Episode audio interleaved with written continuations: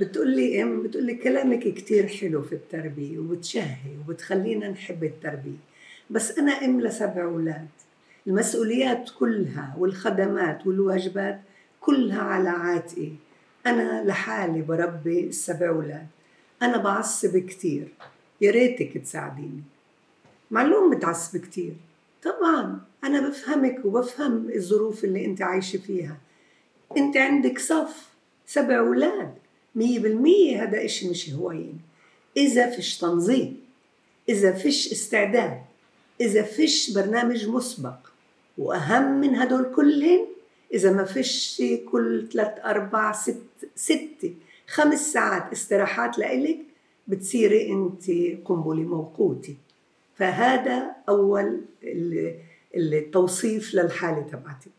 قبل بيوم بده يكون في عندك برنامج مسبق. قبل بيوم لما كلهن يقوا للنوم انت بترتبي إيش الأولويات وإيش الخدمات الضرورية لبكرة.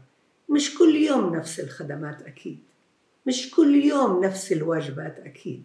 في كتير كل يوم نفس الواجبات بس في كتير لا. فهذا كله بدك ترتبي. ترتيب تنظيم الوقت نص الحل. صدقيني أنا هذا مجربته.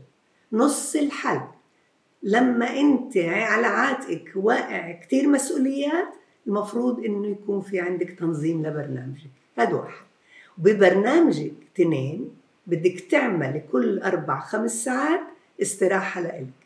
السبع أولاد كلهن أكيد في برامجهم كلهن في دوام. يمكن عندك رضيع مش قايلة أنت بس أغلبهن هن موجودين بمحل بعيد عنك. فأنت بهالثلاث أربع خمس سبع مرات تسع ساعات الاولاد بغيبوا عنك. أنت حرة بتقسيم الوقت والخدمات اللي بدك تقومي فيها. وفي أولويات طبعا. مين بالأول؟ إيش الخدمة الأولى اللي مهمة؟ الثانية الثالثة. هذا ثاني كمان عنصر مهم. ثالث عنصر مهم إذا سبع أولاد في عندك أكيد أكيد أولاد صاروا فوق. يا يا راشدين يا يا مراهقين يا فوق السبعة ثمان سنين. هدول كل واحد منهن أنت بدك تبتدي تقعدي معه لحاله بجلسة فردية من غير ما تفزع الدنيا وتتفقي معه. بس إيش؟ بعد ما تمدحيه وبعد ما تشكريه على كل سلوك مستحب وقوم فيه. هذا الاجتماع مش عشان تبتدي توبخيني ماما لأنه بعدش أسمع. مش عشان تنطيني مسؤولية بعدش أسمع. هذا الاجتماع الفاتحة تبعته إنك أنت ماما تريحيني بإنك أنت تعرفي ومراقبة وشايفة قديش أنا إنسان منيح إن كان متعاون إن كان بقوم بواجباتي إن كان بذاكر إن كان أنا بفوت على المطبخ وبحب أساعد. كل ما يمكن إنك تمدحيني إكفتي. أطيلي بالآخر ماما أنا تعبانة. هاي بالآخر الآخر. وبدي مساعدتك.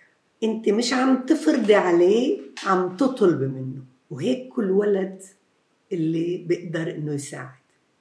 ومش لما تاني يوم ما نفذش بعد ما قال لك إيش بإيش بده يساعدك ما نفذش توقفي له وتبلشي تفزع الدنيا. وشو شيء ذكريه. حاولي تتعاوني معه عشان يداوم على الاتفاق لأنه اتفق معك إنه هو مثلا بده يرتب آه، جوارير المطبخ هو بده يرتب الطاولة استعداد لوجبات الأكل هو متفق معك. بده ينظف غبرة بده يرتب جوارير الأطفال الصغار. هو كيف بتفق معك؟ أنت بتقولي له موافقة. هيك بتصير تقيمي عن كاهلك بعض من المهام. نظمتي قبل بيوم وصار في عندك متعاونين. هون أحلى إشي إلك. أهم إشي إنك ترغبي. لما هو اتفق معك بالواجب ترغبيه بإنه قاعد بتعاون. والأسبوع اللي بعده كمان مرة بتعملي هاي الاجتماعات الفردية حتى تغيري من المهام اللي أخذها كل واحد. بعدك تحب تضلك بهاي المهام؟ بعد ما طبعا تمدحي وتشكري. بعد حابب إنك تستمر للجمعة الجاي؟ لازم يعرفوا إنه هن أخذوا قرار في انهم يتعاونوا معك بوقت قصير. ليه؟ لأنك بدك تعملي تناوب اللي مثلا نفرض بروح على القمامة باخذ الحاو على الحاوية باخذ القمامة من البيت هذا يمكن بدوش إياها. بده يغير. غيره بده يأخذها.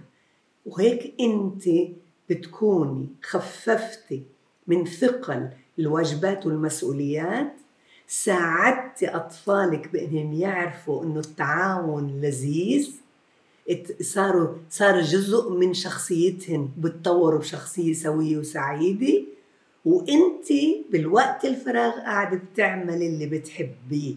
مش تعملي استراحات بعد خمس ساعات أو أربع ساعات من الوظائف تبعتك بما إنك ما تعمليش إشياء بتحبيها. دوري على إشي بتحبيه. هواية موهبة برنامج أنت بتعمليه. ودايما ما تنسي فنجان في الصيف بارد تشربيه وأنت قاعدة بتستريحي. فنجان دافي بالشتاء تشربيه وأنت قاعدة بتستريحي. وهيك أنت بتعتادي على هذا النظام أطفالك بتطوروا بشخصية سوية وسعيدة وعرفتي تربينا ماما بحب أمان وإطمئنان وانت نموذج.